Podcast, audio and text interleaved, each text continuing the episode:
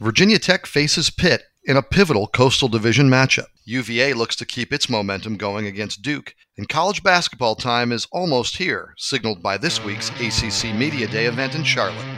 All that and Aaron McFarling's puppy chow this week on Teel and Barber.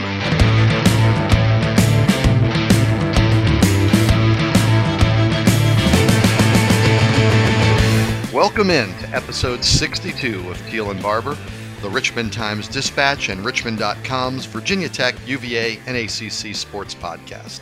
I'm Mike Barber, ACC beat writer for the paper, and joining me here, as always, my co host, the 13 time Sports Writer of the Year and the Virginia Sports Hall of Famer, David Teel. David, how are you? Good afternoon, Mike. Safe travels home from Charlotte. Yeah, everything was fine and, until I got back. We had a small house fire situation here. Um, this is an interesting lesson. Our dogs like to jump up and slap the controls on the stove with their paws. And one of them managed to turn on the stove, and sitting on one of the burners was my daughter's plastic lunchbox, uh, which quickly turned into a small stove fire and, and filled our house with smoke incredibly quickly. Uh, so that's been the excitement here this morning. We had a very tame morning compared to that, and I am very grateful for such. Yeah, it, it's no fun, and I'm, I'm hoping we can still see the smoke coming out of the windows from our house, and I'm hoping that's a sign that it's all leaving, and and we'll be able to breathe a little easier uh, here uh, in in the not too distant future. David, it was uh, we're, we're going to talk more about the basketball part of Charlotte here a little later in today's show, but it was fun to get back with those coaches, with all the other reporters. I, I enjoyed the day. Did you? I absolutely did. I, I always do. It's just good to see folks catch up, just kind of talk on the side, see what people are thinking, and then in the in the interview sessions themselves. Yeah, and, and you know, I, I sense that even coaches who might not always love spending time with the media or this much time, a full day with the media. I got the sense that they appreciated all of us being back together. And um, I saw a lot more smiles and, and, a lot more interaction, I thought, from the coaches that, than maybe I'm used to. Well, p- part of it is the ACC pared down the coaches' obligations. so, so for that, they they were quite quite thankful. Tony Bennett came walking by in the hallway at one point and he had this grin from ear to ear and he looked at me and he said, I'm only here for like half the day. And he was very, very excited about the new schedule. And Brad Brownell pointed out uh, to you and I, right, on, on our way into lunch, uh, yeah. uh, Brad Brownell, the Clemson coach, said, you know, they used to get there close to six in the morning and mm-hmm. have to mm-hmm. stay till close to six at night. So, um, yeah, maybe it's not that they don't enjoy the media; they just don't enjoy twelve-hour doses of the media. Which, even as a media guy, I understand that. Absolutely, and, and, Brad was telling us he was getting ready to jump on a plane real quickly, get back home to have practice. Yeah, busy day. And it's a busy time of year because basketball is right around the corner. But, David, we're in the heart of college football season. And uh, I think we both love that as well. And it's an absolutely critical game uh, upon us here for Virginia Tech. The Hokies, they had a great chance to beat Notre Dame last weekend, kind of wore down in the fourth quarter, giving up the, the final 11 points to lose that one. Uh, that game was huge in the eyes of the fans and national TV, all those kind of things. But this weekend's meeting with Pittsburgh, it's the more important game, isn't it? Absolutely, it's more important.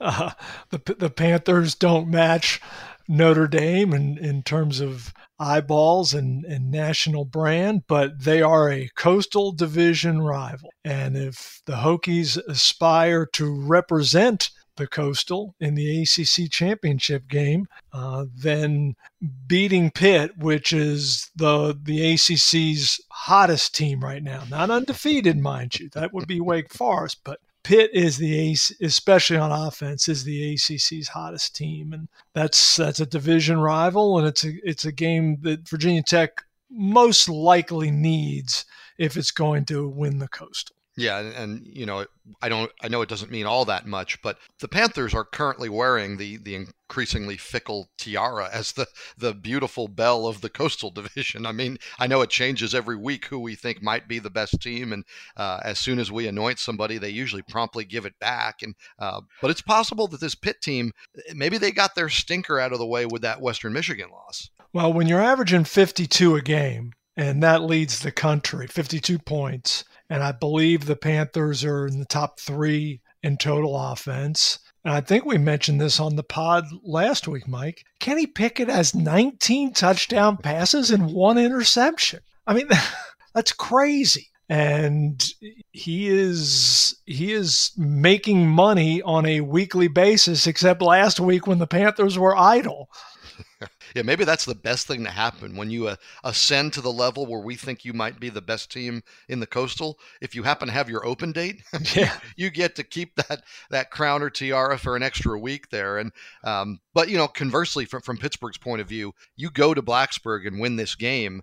Uh, you certainly are in control of your destiny in the division. Um, yes. So this is one of those dangerous spots where, as Virginia media, we're looking at, hey, this game is just crucial for the Hokies, and I think Pittsburgh's got the exact same motivation. Sure, it is. And it's it's their second division game. They've already housed Georgia Tech down down in Atlanta, and that yeah, I, I think Pickett threw for five touchdowns in, in, in that game, and, and Jordan Addison, the the wideout, is averaging an ungodly number of yards per catch. I believe it's hovering around 20 has a, has a bunch of touchdown receptions. He'll take the top right off your defense and will be a challenge for Jermaine Waller and in, that secondary on, on Saturday. And let's not forget, Mike, the Hokies are going to be playing that first half without their middle linebacker. Dax Hollifield ejected for targeting there late on, on Notre Dame's uh, defining drive there in the fourth quarter. Now, David, let's talk a little bit about that Notre Dame loss because defensively, Virginia Tech played extremely well for most of three quarters. Um, and then, kind of right there at the end of the third quarter, Kyren Williams had that 10 yard touchdown run, uh, which, if you get to watch on replay, I, I encourage. Uh, he broke at least three tackles, maybe four, made another guy miss, stepped over a guy. It kind of felt like the moment that Tech was literally and figuratively losing their grip on that game defensively. In the fourth quarter, uh, they gave up a, a ton of rushing yards there in, in, that final quarter. And then when Hollifield went out before the final two drives, um, then they started giving up passing yards too. Mm-hmm. And seemed to be lost on both sides of it. Uh, so, David, what, what did you see at the end of that game? Was it as simple as wearing down, then compounded by losing Hollifield, uh, or, or was it a bigger issue? I don't know if it was a bigger issue. I just, momentum flipped. Notre Dame changed quarterbacks, went back to Jack Coan, the starter, who had been re- who Brian Kelly had benched after a very ineffective start. He he went to Tyler Buchner, the true freshman, and Buchner promptly led touchdown drives, I believe, on three of his first four series. But then he threw the pick six to Waller, threw another pick, and that's when Brian Kelly made the move. And and they needed to throw because they were down. You know, they're down seven, or excuse me, they're down eight and and need a touchdown and a two point conversion to to tie, and that's exactly what they got. And then on top of that, a, a field goal with what 17 seconds left to to win it. Yeah, and, and it's easy to look at the defense breaking down there at the end and really through the entire fourth quarter. But David, this is where I, the offense didn't help them out right? Like there was no eight minute drive to salt away that fourth quarter and that lead. And and if there's a takeaway to me that's concerning going forward, it was their inability to kind of put the game away, not necessarily with a big play or, or big stops, but just playing keep away. And, and they didn't seem to have that bullet in their gun. They didn't. They hurt themselves, Mike, with two poor decisions on Notre Dame kickoffs. Yes. By not taking the touchback, and failing to return it beyond the 20. So they're they're pinned inside their 20. And then as as fans will recall, and I I, I apologize to for harping on this, but Justin Fuente's decision to go for two after Waller's pick six really, really hamstrung his team. And in Monday's presser, he admitted as much and said that he regretted the decision and essentially had been stewing on it all weekend and said his pissed offness had gotten the better of him because he was he was pissed at Gallo for false starting because they were going to go for two to extend the lead from one to three points and they're you know they're lining up at the three yard line. It's late third quarter. I don't like the decision, but it's a defensible. But then Gallo jumps Now you're on the eight yard line. And oh, by the way, Braxton Burmeister is on the bench nursing a short, sore shoulder. So you've got Connor Blumrick in the game. And you're still going to go for two from the eight yard line? That to me is absolutely non negotiable, wrong decision. You kick the extra point there to go up two. Then, as it turns out, Burmeister comes back in, scores on the scramble. That would have put you up nine instead of eight. That's huge. Yeah, that's I'm huge. Gl- that's two scores, not one. And I'm glad you laid it out that way because I didn't have a massive problem with going for two. I, I, thought it was the wrong thing, but I didn't have a massive problem with going uh, for two originally. When the penalty came, I just assumed it was a no brainer now that you kick it mm-hmm. because mm-hmm. now it's not just about how things are going to play out, it's about the likelihood of you converting. And the likelihood of you converting the two point conversion when you move back those five yards. I don't have the statistics in front of me. I'm sure someone does, but the odds go down dramatically. Um, really, you only go for two there if it's desperation, if you absolutely have to. Uh, you got the penalty, you squandered your chance. Okay, kick it and see where you're at. Um, the fact that they stuck with that call is where I think it's a coaching mistake. I feel Justin Fuente sometimes gets a bad rap. I think he has a lot of 50 50 decisions. Um, that it's not that he's right or wrong, but they don't go his way through the way it plays out. But this one, I think once you had the penalty, it wasn't 50 50 anymore. And, and that's why I think it was a really terrible and ultimately costly decision. Yeah, it was stubborn, is what it was. And as you know, as he said on Monday, that that's that that's what he thinks too. Because a- after Burmeister, you know, has that 19 yard scramble, that should be a 30 to 21 game. Then when Notre Dame comes down and scores, Notre Dame's not going to go for two if it's down 30 to 21. Notre Dame's going to kick the extra point. So then Virginia Tech would have been leading 30 to 28 with, let's see, with 226 left. 30 to 28 with 226 left. At that point, all you need to do is milk clock force Notre Dame to, to call timeouts, get yourself a first down, everybody goes home happy. Yeah. But no, all of a sudden now that's a 29 all game. The strategy for Virginia Tech's drive changes completely. So instead of running the ball and milking a clock, you've got Braxton Burmeister overthrowing Raheem Blackshear on first down. On second down, he tries that deep ball to Tre Turner that mm. just missed. But again, that's two consecutive incompletions. No time off the clock. Notre Dame doesn't have to spend any timeouts. And then on third and 10, Burmeister scrambles for nine yards, putting Fuente again in decision mode. Do you go on go for it on fourth and one from your own 27? He elected to punt. I think I would have too. In hindsight, obviously you wouldn't because you know what happened at the end. But uh, to, to me, the, the the two point decision was it was it was a, you know the second consecutive year of poor end of game management. Yeah, you know, and they, Liberty last year.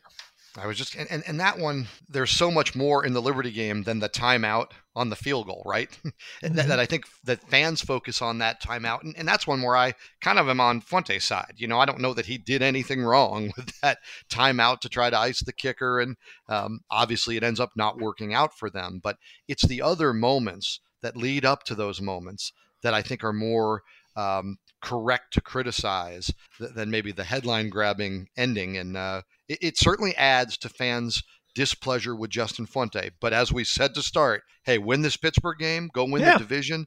I, I, think everything is still right there for them. Um, but if you're if we get to the end of this year and and you're weighing the pros and cons of Justin Fuente, I think the way they manage the end of that Notre Dame game is going to fall in, in the negative column for him. Uh, uh, agreed. And and Mike, I know you you know we'll talk with Aaron in, in a little bit about numbers and such, but I haven't even looked at the lines this week. Do, do you know what the line is on on Virginia Tech Pitt? Yeah, that's it. We'll get into it with Aaron McFarling because it's been moving. It's anywhere from four to six points, depending where you look, which is the first time this year I've seen that with Tech, that level of fluctuation. Uh, we're calling it a five point Pitt uh, favorite right now. Okay. Yeah, I'm, uh, I'm certainly not surprised that, that, that Pitt's a favorite. And, you know, the, the way the Panthers have been knocking people around and the way they just poleaxed the Hokies last season mm-hmm. at, at, at Heinz Field, you know, it's a fascinating game. Well, Virginia has now won two in a row, David, in the most unusual of fashions. Uh, a week after surviving at Miami, Amazing. when the Hurricanes missed that 33 yard field goal on the game's final play, this time UVA rallied for a comeback win at Louisville, a win they only secure when the Cardinals miss a 49 yard kick at the gun. Haven't seen many stretches like that, David. No, I, I was waiting for ESPN stats and info to, to tweet something about the last time, if ever, a team had won consecutive games on the final play when the opponent missed a field goal. It, it may never have happened before. It, it that would not surprise me. I, I just can't imagine a, a, team having that kind of luck two weeks in a row and for it to to work that it's it's the final play. Yeah. Now, David, I will say there was a big difference between the two in that the Miami game, it felt like it was getting away from Virginia. And when yes. Miami missed that kick, it felt like, whew, you survive because had that mm-hmm. game lasted another four minutes, you're probably losing. Louisville was a totally different story because Louisville took complete control of this football game, David, in, in a third quarter where it was just disastrous for the Cavaliers. Uh, interceptions, mistakes all over, uh, terrible defense. They gave up a, a, long run to Hassan Hall. They gave up, I think, 116 rushing yards in the third quarter. Um, the defense really just kind of collapsing there. And this was a game where Virginia stormed all the way back. And um, this was a case where when they missed the field goal, you think like, okay, we, we earned this one, uh, yeah. even though it came down to that missed field goal. That was an impressive comeback, was it not? Oh, it absolutely was. You're down three scores and you, you get three touchdowns and as many possessions in the fourth quarter. Brennan Armstrong just again working his magic and hitting Keytaon Thompson twice on fourth down conversions on the, the, the final touchdown drive. And, you know, whereas Borregales for, for Miami, he doinked a 33 yarder. He's right in the middle of the field and it, you know, hit hits the upright. You know, the poor kid from Louisville, he's on the hash and it's from 49 yards. Right. I mean that that's and I know Turner's a, a good kicker, but still that that's a big ask for a, a, college kid but also a credit to virginia's defense that that's where he was kicking from mm, right i don't know because I mean they only need they only needed like 15 seconds to get that far. I mean that, that was not. Keeping, I know what you're saying, but I, to me that was the strategy. Was hey, if we're going to give anything up, let's leave them with a 47, 48, 49 yard field goal. Let's make sure we're not giving that deep out. Um, you know that gets you down inside, make it inside a 40 yard attempt. Um, to me, that was defensive strategy of, hey, if we're going to give up anything, let's keep it in front of us and make sure they're kicking a long kick. I, obviously, you'd love to to stop them and give them nothing. Um, yes. Um, but that was a place where you worry with the way Virginia's defense has played this year that they're going to make the big mistake. And the big mistake gives Louisville the ball at the 20 or something. Um, well, they, did, they didn't give that. And, and speaking of big mistakes or, or the erasing of Sud, how about Darius Bratton's hustle play? Right. So close to a big mistake earlier and, and a game saving tackle. And, you know, I got to give credit, I, think, to Bronco Mendenhall because after the North Carolina and the Wake Forest games, games that they got absolutely blown out in, he was playing Brennan Armstrong till the final seconds ticked off the clock. And I was very critical of that. I was very critical because I think it was an unnecessary risk where you could injure your quarterback and, and lose your star. And I still believe that. But Bronco's answer was we're trying to create a culture where you never quit and you play till the end of the game. I thought, eh, culture, schmulture, right? You need your quarterback in one piece or your culture doesn't really matter. Uh, but I will say that it certainly looked like he coaches a team that even when they were down three scores in, in the fourth quarter, believed they were going to come back and win. They needed every second of, of the game to make it happen. Maybe he's on to something? Well, yes, he's on to something, but you can establish that and st- and still be prudent at the end of blowouts. J- just because Bronco Mendenhall, if Bronco Mendenhall had pulled Brennan Armstrong at the end of the Carolina and or Wake games, no one in that locker room is thinking any less of Brennan Armstrong and his ability to lead late drives and win games.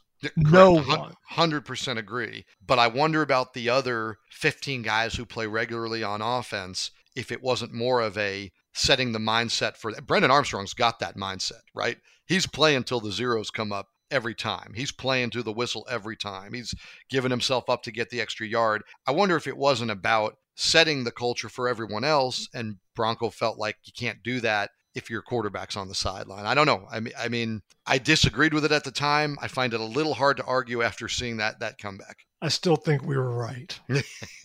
we, we usually are. Now, if you look at UVA, David, I know those were not pretty victories by any stretch. They, they were just rife with errors, especially defensive errors, but they're back to back ACC road wins. That's mm-hmm. the first time Virginia's done that since 2011. This Cavalier team has pulled itself right back into the coastal race, no? Sure. Why not?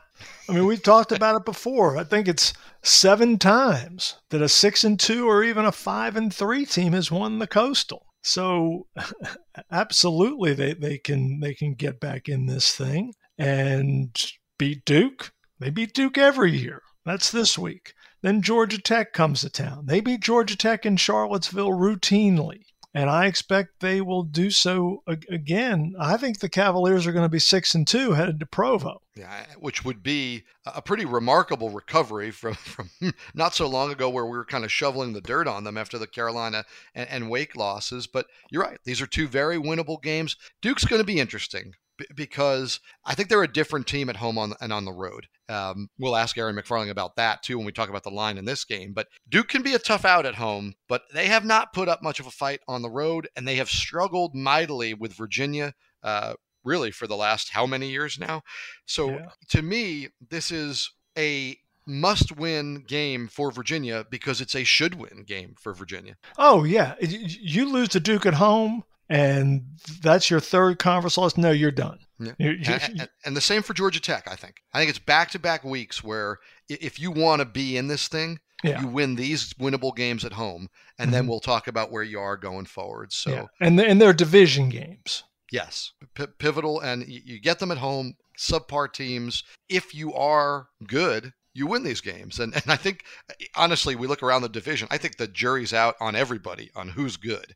You know, I think we know who who's maybe not, but the jury is out on who's actually any good in this division. Is it Tech? Is it Pitt? Has Virginia brought itself back into the picture? Um, it, it's going to be interesting. Now we have certainly seen Brennan Armstrong elevate this team at times, elevate the offense. He's been phenomenal. You mentioned Kenny Pickett from Pittsburgh. He's done the same thing for the Panthers for much of this year and really much of his lengthy college career. And that brings us to this week's edition of Who You Got.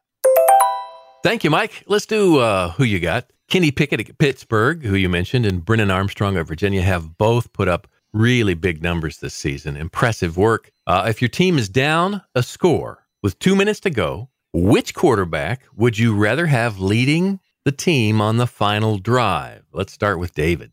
This is a really hard one. Congratulations, Mike, uh, because you really can't can't go wrong. I will side with Kenny Pickett simply because it's so close, but he's only thrown the one interception. I think Armstrong is prone to a little. I think he's thrown five or six this season. Some of them the ghastly variety. And so I'm going to side with Pickett, but you know, we saw Armstrong at, at Louisville, and we, we saw him bring Virginia back at, at Carolina, not in a two minute situation, but he'd he'd be a heck of a of a one A option. But I'll take Kenny Pickett. Okay, David, Mike. It's hard. It's hard to argue with either choice. You're right, and um, I considered what you just said, the, the interceptions, and I, I think Brennan Armstrong's a little more boomer bust but his mobility and his ability to, to make plays with his legs um, and his toughness at the end of those plays.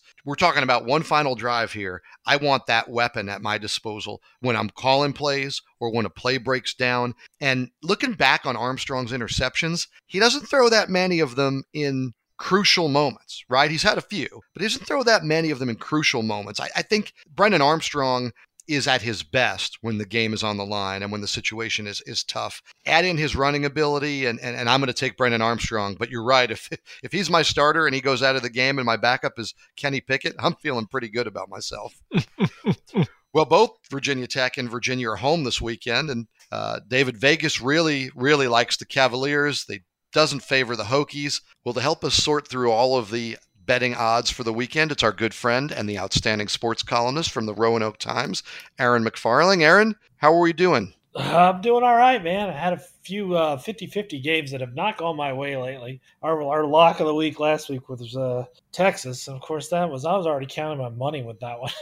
That's a kiss of death when you start doing that. So I tell you what, it's been it's been a little rough in terms of um, games that I thought were going to win. I mean, Duke was my my ACC lock last week, and they took a late lead and a fumble rolling around. I mean, it's just uh, the losers' lament right now is, is, some of these close losses, but uh, hopefully we'll bounce back. Yeah, it was interesting, kind of watching those games unfold early on. You know, we're watching. It's like, wow, okay, this is exactly what you were predicting. And then things just got weird in, in both those games, I thought, at the end.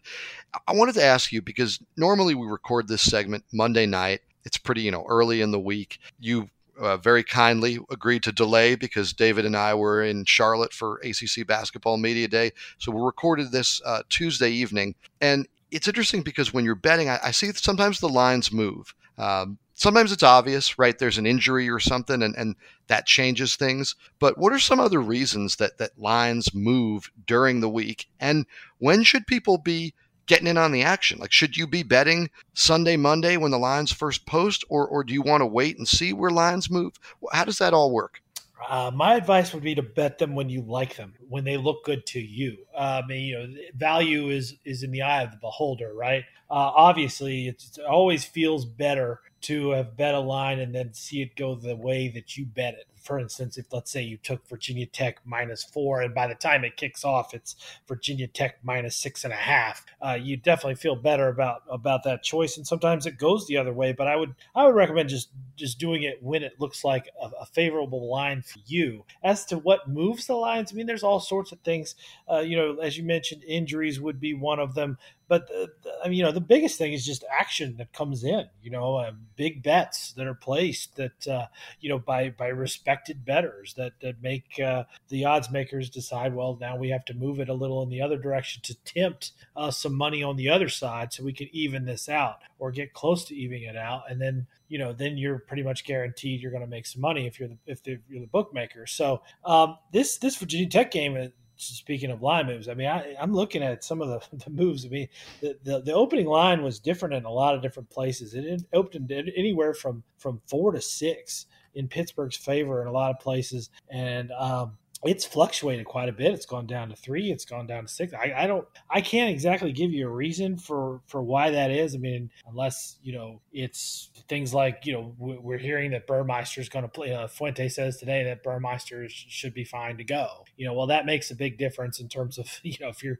if you're starting Knox Kadum, who's a complete, almost a complete unknown at quarterback. I mean, that's going to move the line some. So that would be something that moves the line. But um, you know, main, mainly it's just money that comes in. Interesting, yeah, and I noticed that that kind of fluctuation and and different options for the line. But let's call Pitt at Virginia Tech Pitt by five. That's what I'm looking at on my board. Uh, what do you like, and what do you see in this one? Boy, I mean, everything points to Pitt, doesn't it? I mean, just everything about the way they're playing. Um, you feel like the Hokies defense in the second half of that that Notre Dame game gave back a lot of the goodwill it had built in the early portion of the game, especially fourth quarter. You know, they really couldn't do anything to stop Notre Dame near the end there. But you know what? I am going to go against my, my sort of first impression. Uh, I was looking at a few of the trends. You know, the, Virginia Tech is covered in. Um, in eight of the in eight of the past ten meetings between Tech and Pitt, the home team has covered spread. That's not a surprise to people who followed this series. I mean, the Heinz Field was a chamber of horrors for Virginia Tech for for years and years. It's, last year, for instance, uh, it hasn't been. You know, the, they broke the losing streak up there, but it's still not an easy place to play. Pittsburgh has, has struggled when they've come to to Blacksburg. Uh, the underdog is ten and three in the past thirteen meetings. Well, Tech's the underdog here, so that's another thing in their favor. I you know, I'm going to write about this later in the week, but you know, before the season uh, you know, Justin Fuente talked about, we asked him about the schedule because it's so weird having all these home games early in the season, you know. And he said, you know, look, ask me at the end of the season how I feel yeah. about it because I, I, don't know that I'm going to like it because there are all those road games at the end of the season. Well, this, and, and it's true, that's going to stink, you know, having all those road games going to Miami and Boston, you know, and, and, and Atlanta in, in, in such rapid succession. But uh, this is where your weird schedule has to pay off for you, right? You've got all these home games. You've you, the only place you've gone is four hours away to to Morgantown. Like you should be able to uh, get some benefit out of that, and and uh, so that's what I'm going to count on here. I'm going to go Virginia Tech 30, Pittsburgh 28. Interesting. And, and then I'm looking at this UVA Duke line, and, and I got to tell you, I'm I'm a little perplexed. I, I've got UVA by 11. We've watched UVA the last two weeks win by the skin of their teeth when their opponents missed field goals. Now, those were both on the road, and I know Duke isn't very good.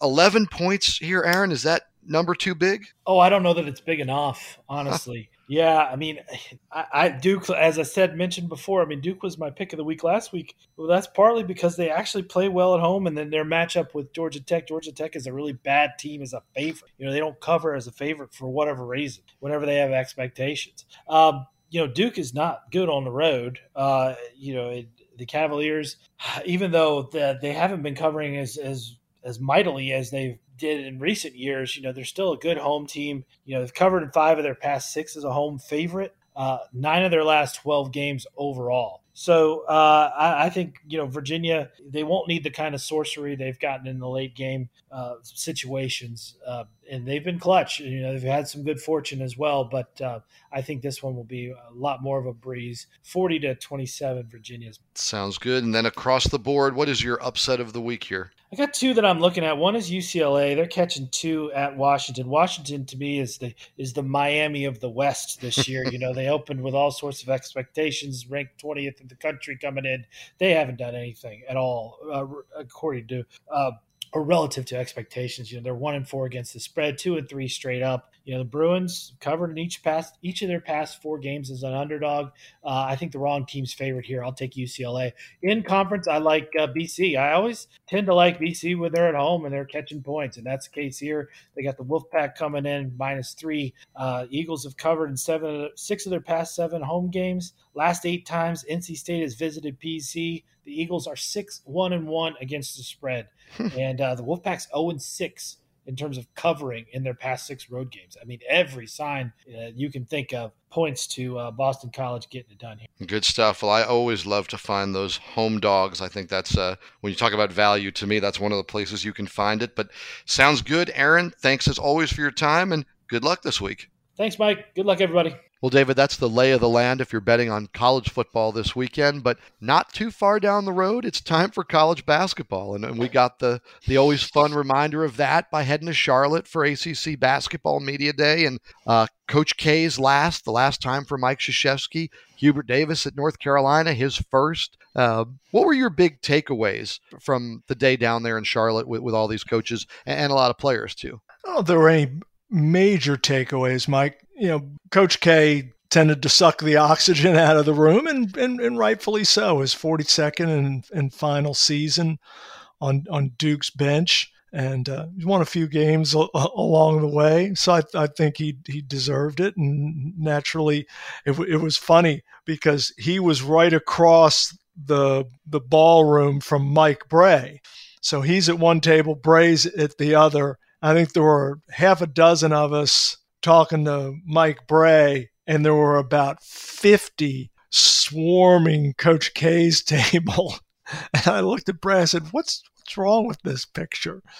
And he, he just laughed. You know, he, he spent, what, eight years sitting next to Mike Krzyzewski on, on Duke's bench, uh, eight years that included a bunch of Final Fours and, and back-to-back national championships. And But not only Coach K and Hubert Davis – but you know, Davis being a newcomer, and we, we might as well get used to this. Just the influx of transfers in, in the league, and we, we, we see it at at Virginia Tech with, with Storm Murphy. We see it at, at UVA with Jayden Gardner and Armaan Franklin. You know, we're, we're going to see it at every school. It's at Syracuse with Jimmy Boeheim, familiar name, right? who, who who comes to the Orange from from Cornell to join his brother and his father. So every every ACC school will will have a, a, a, new transfer, at least one. Yeah, I was part of that that pack surrounding Coach K, and uh, I was able to ask him a couple because he wasn't big on talking about you know reflection or any of that. A lot no. of the reporters were asking that, and I, I wonder how, how well they know Coach K or if they've been around him because right. I think it was pretty predictable that that was not going to be um, something he was interested. But he was very good when I asked him about his plans for sort of the transition to, to Jon Scheyer, and, and, and I said I asked him at one point I said you know do you do things differently? Do, do you were you going to take a back seat in practice at times?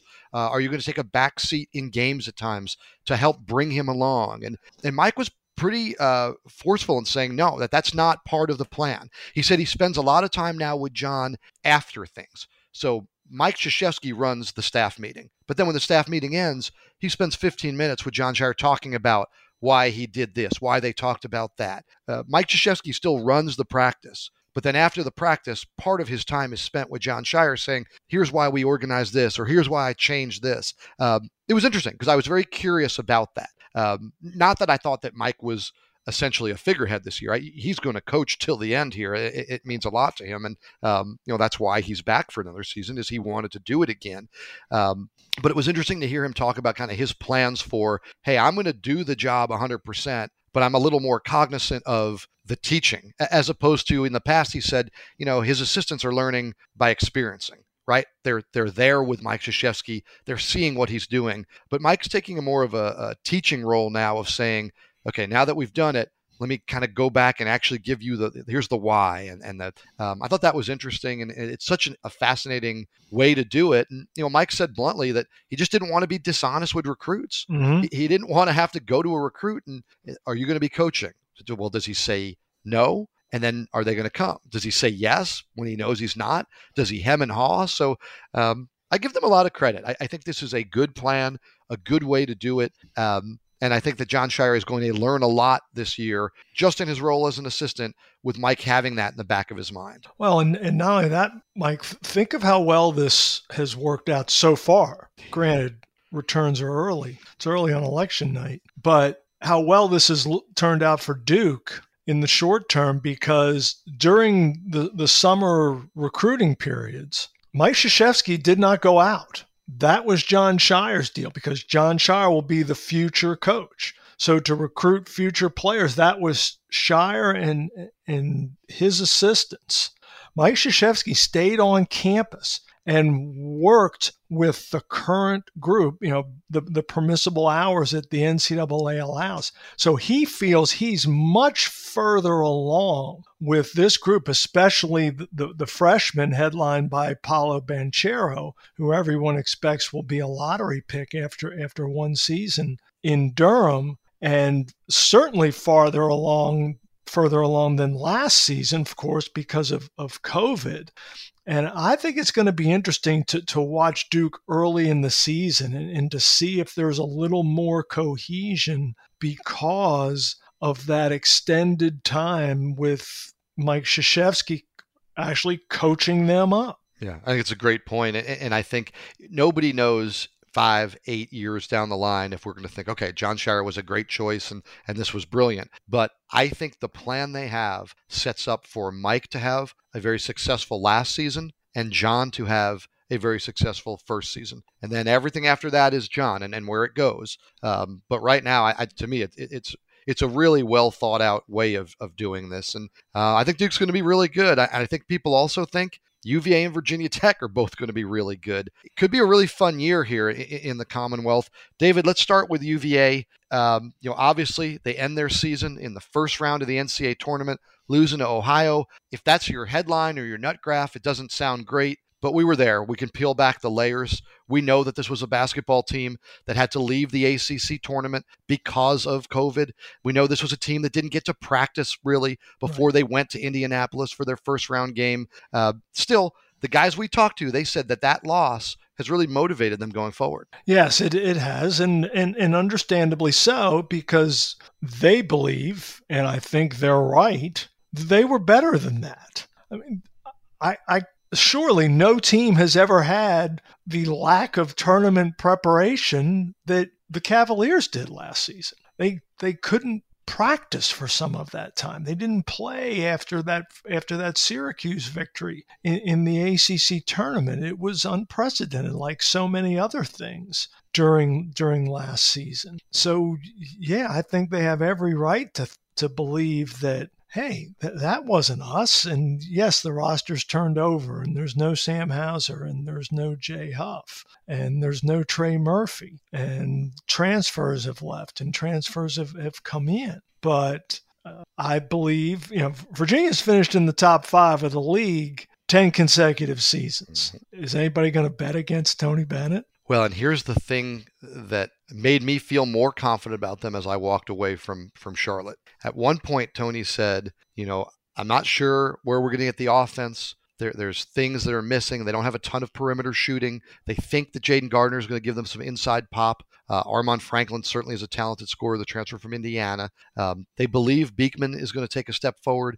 Kadin Shedrick is going to take a step forward. But I remember Tony Bennett saying very clearly, you know, this is going to be a team that has to be good defensively to kind of carry us till we find our offensive identity. And I said, well, if you're banking on that, I feel pretty good, right? I feel pretty good um, about Tony Bennett and defense, but particularly with this group, I think Kihei Clark and Reece Beekman are two of the better on-ball defenders in the ACC. And I'm, I'm writing a story right now about Kadin Shedrick and his potential to develop into the kind of backline defender that Isaiah Wilkins was, uh, who's GAing with the team now, and that's certainly have been a help. Uh, yes. Mitchell, that kind of a player at the back line. So if you're telling me Virginia will be really good as long as their defense can carry them early, I, I like the odds of that. You know what else I think Virginia's going to be this season, Mike? I think the Cavaliers are going to be just a shade tougher. Just have a little bit of an edge on the interior that was lacking. I mean, Jay Huff and, and Sam Hauser are incredibly gifted players, but they weren't built physically to just go into to, to the to the paint and just spread out and move people away and grab rebounds and such and I think with Gardner and and Shedrick and, and some of the other, I think this can be a tougher, stronger team on the interior. Yeah, and I think that will be a, a big factor. And um, Francisco Caffaro is about as much yeah. of a Jack Salt type as, as we've seen in this program since Jack Salt. Uh, so that's that's going to be a, a, big deal too. Now, how about Virginia Tech? Because David, I got to tell you, I mean, the expectations for the Hokies are sky high, and they've got this interesting feel, right? They've got the feel of the mid major that keeps all the seniors and juniors, but those are also ACC level talented seniors and juniors. I really like this team. As well, you should. I think, my, well, I know Mike Young likes his team a lot, or he wouldn't have scheduled the, the, the way he did. I mean, they they've got a they've got a challenging non-conference slate. You know, they're gonna they're gonna play Memphis in Brooklyn. They're gonna play St. Bonaventure, the reigning Atlantic 10 champ and the preseason favorite in the Atlantic 10. They're gonna play the Bonnies in in Charlotte. I mean, that's two really strong non-conference games away from Cassell, and they they also have the uh, the ACC Big Ten Challenge. Obviously, that's a game made for TV and out of their control, but that's at Maryland. So strength of schedule when, it comes to the Hokies resume will will serve them well. Yeah, no doubt. And, and Keve Aluma, uh, David, I mean, he was very good a year ago, obviously. I think he, he might be the most established star player right now in, in the ACC. How good can Keve Aluma be for this team?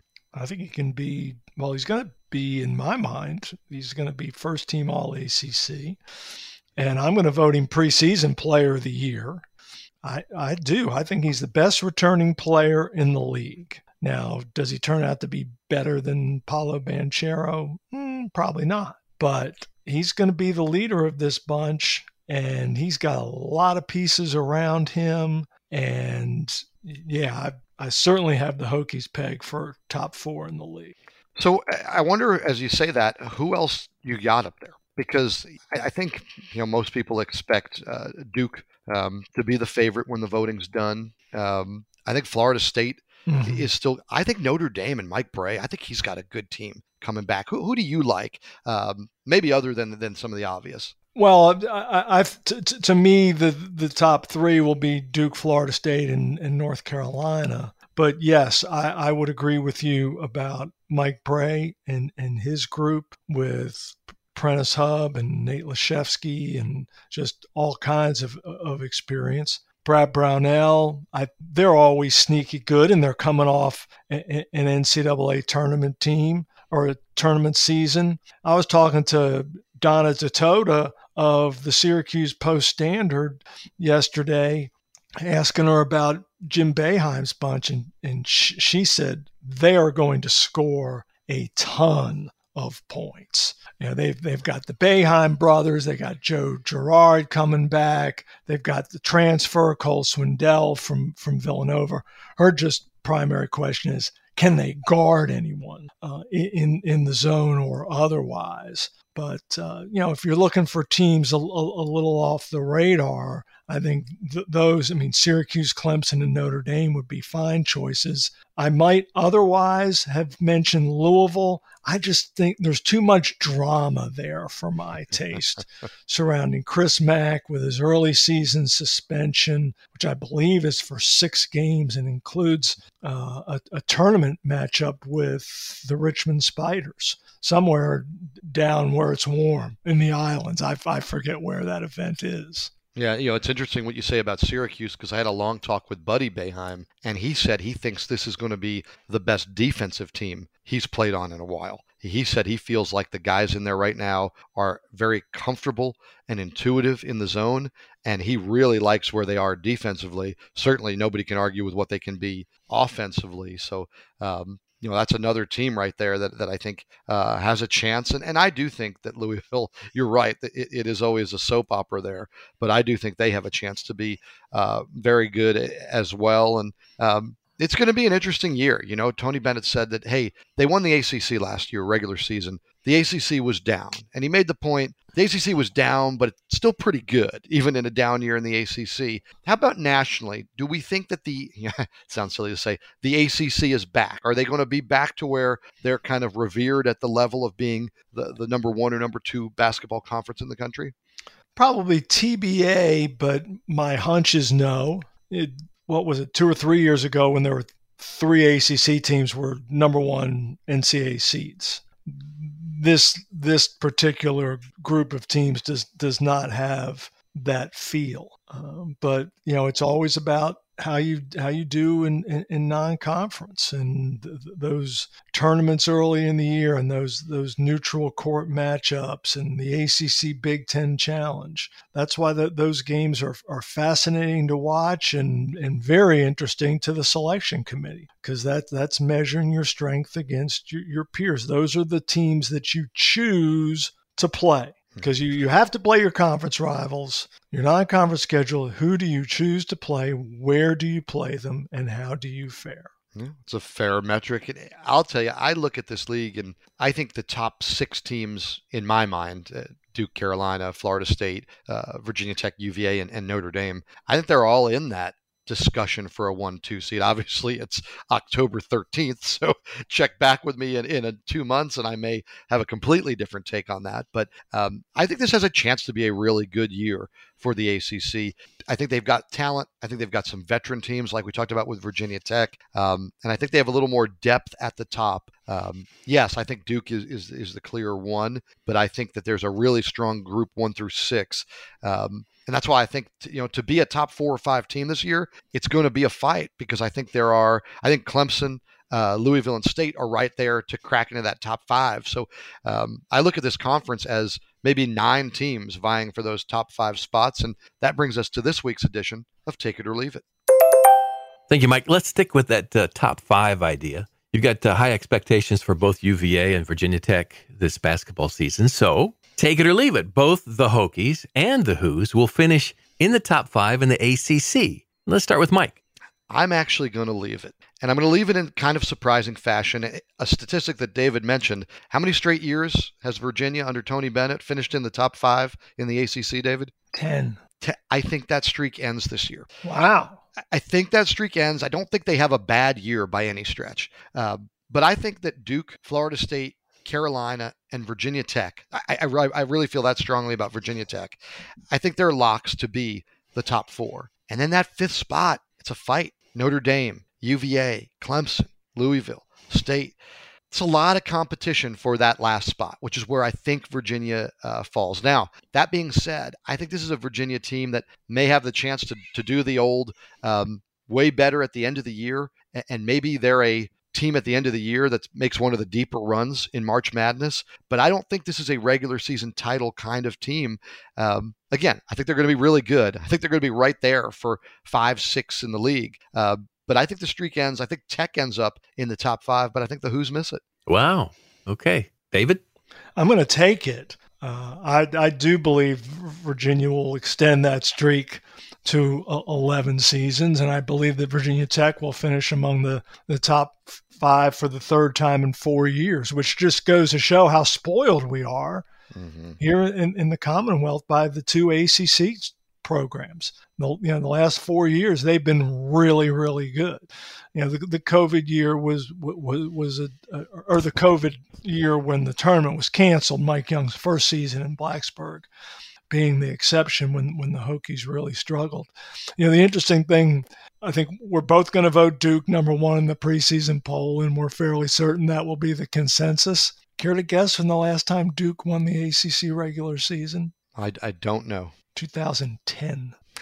And that's a drought when you're a program like Duke, right? Yeah. Last time they won it outright, 2006. But that goes back to, I think, what you brought up earlier with Mike Krzyzewski. That's such an interesting point. They've almost been that late gelling, late bonding, what I said I might see from UVA this year. Mm-hmm. And maybe this year with what you were talking about, getting that team together earlier, getting more Coach K time in the summer. Um, maybe this is a, a, a, great way to send out Mike Krzyzewski uh, with a regular season title and then whatever they're able to do. I, I, think they are certainly talented enough to be a Final Four team. Yes. Um, but I think, like you referenced, they might be closer to that form sooner than what we're used to seeing with, with all the one and duns that Duke attracts.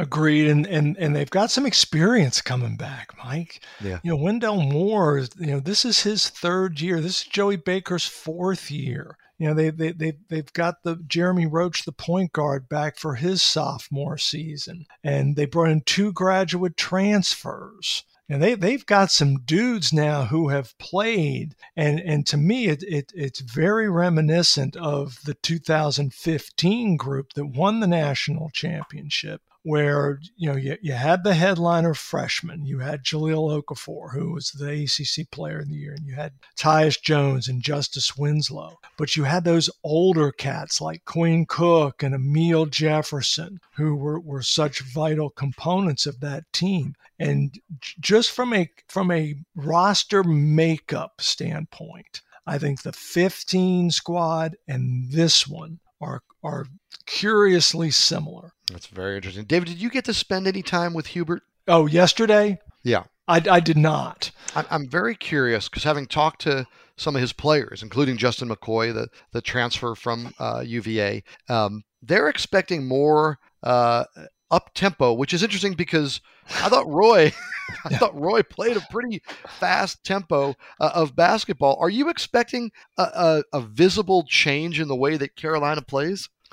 I, I think there will be. I don't necessarily think it will be tempo. I think it'll be a little more nuanced than that. Uh, I, I, know in, in talking to Armando Bacot, who has Richmond roots, obviously, that he he is going to be, you know, he's he's still going to be in on the low block, but the Davis wants him to expand his game and be more comfortable taking folks off the dribble uh, from maybe the foul line extended, something that Keve Aluma is really good at, and something that Justyn Mutts is really proficient at. And so, so from that standpoint, I'm going to be interested to see how Davis deploys his bigs because Carolina always has size, but you don't necessarily think of that size as being perimeter oriented. Yeah, and, and that's apparently what McCoy says drew him to Carolina and to Davis. The fact that he wouldn't just be used on the low block as a banger, that he would have the chance. It'll be interesting to see because just from the time we spent with Justin McCoy, that didn't seem like his skill set right? He wasn't a big um, get his own shot on the perimeter, put the ball on the deck, and get to the rim guy.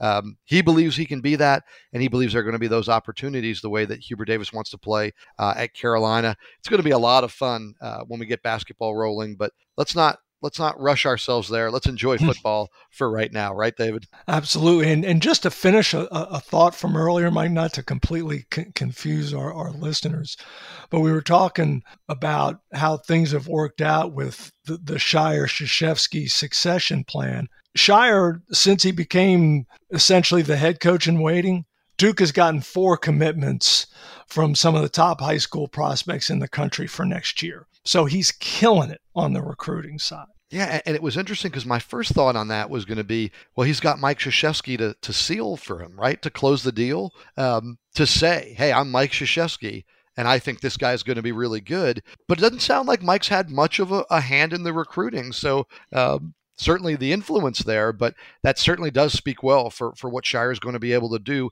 at a program. Let, let's face it, uh, even with the change, should be an easy program to recruit to. yeah, yeah, it sells itself in a lot of ways. L- little bit. Well, we hope this show has sold itself to you. Thanks for listening. you can subscribe to Teel and Barber on Apple Podcasts or wherever you find your favorite pods. And please consider supporting local journalism with an online subscription to the TD. You can find special promotional offers available at richmond.com. Today's show was produced by Dean Hoffmeyer. Teel and Barber is a podcast of the Richmond Times Dispatch and richmond.com. For David Teel, I'm Mike Barber. Thanks for listening. Be healthy and safe. Don't leave anything on your stoves, especially if you have dogs around. Please join David and me again next time.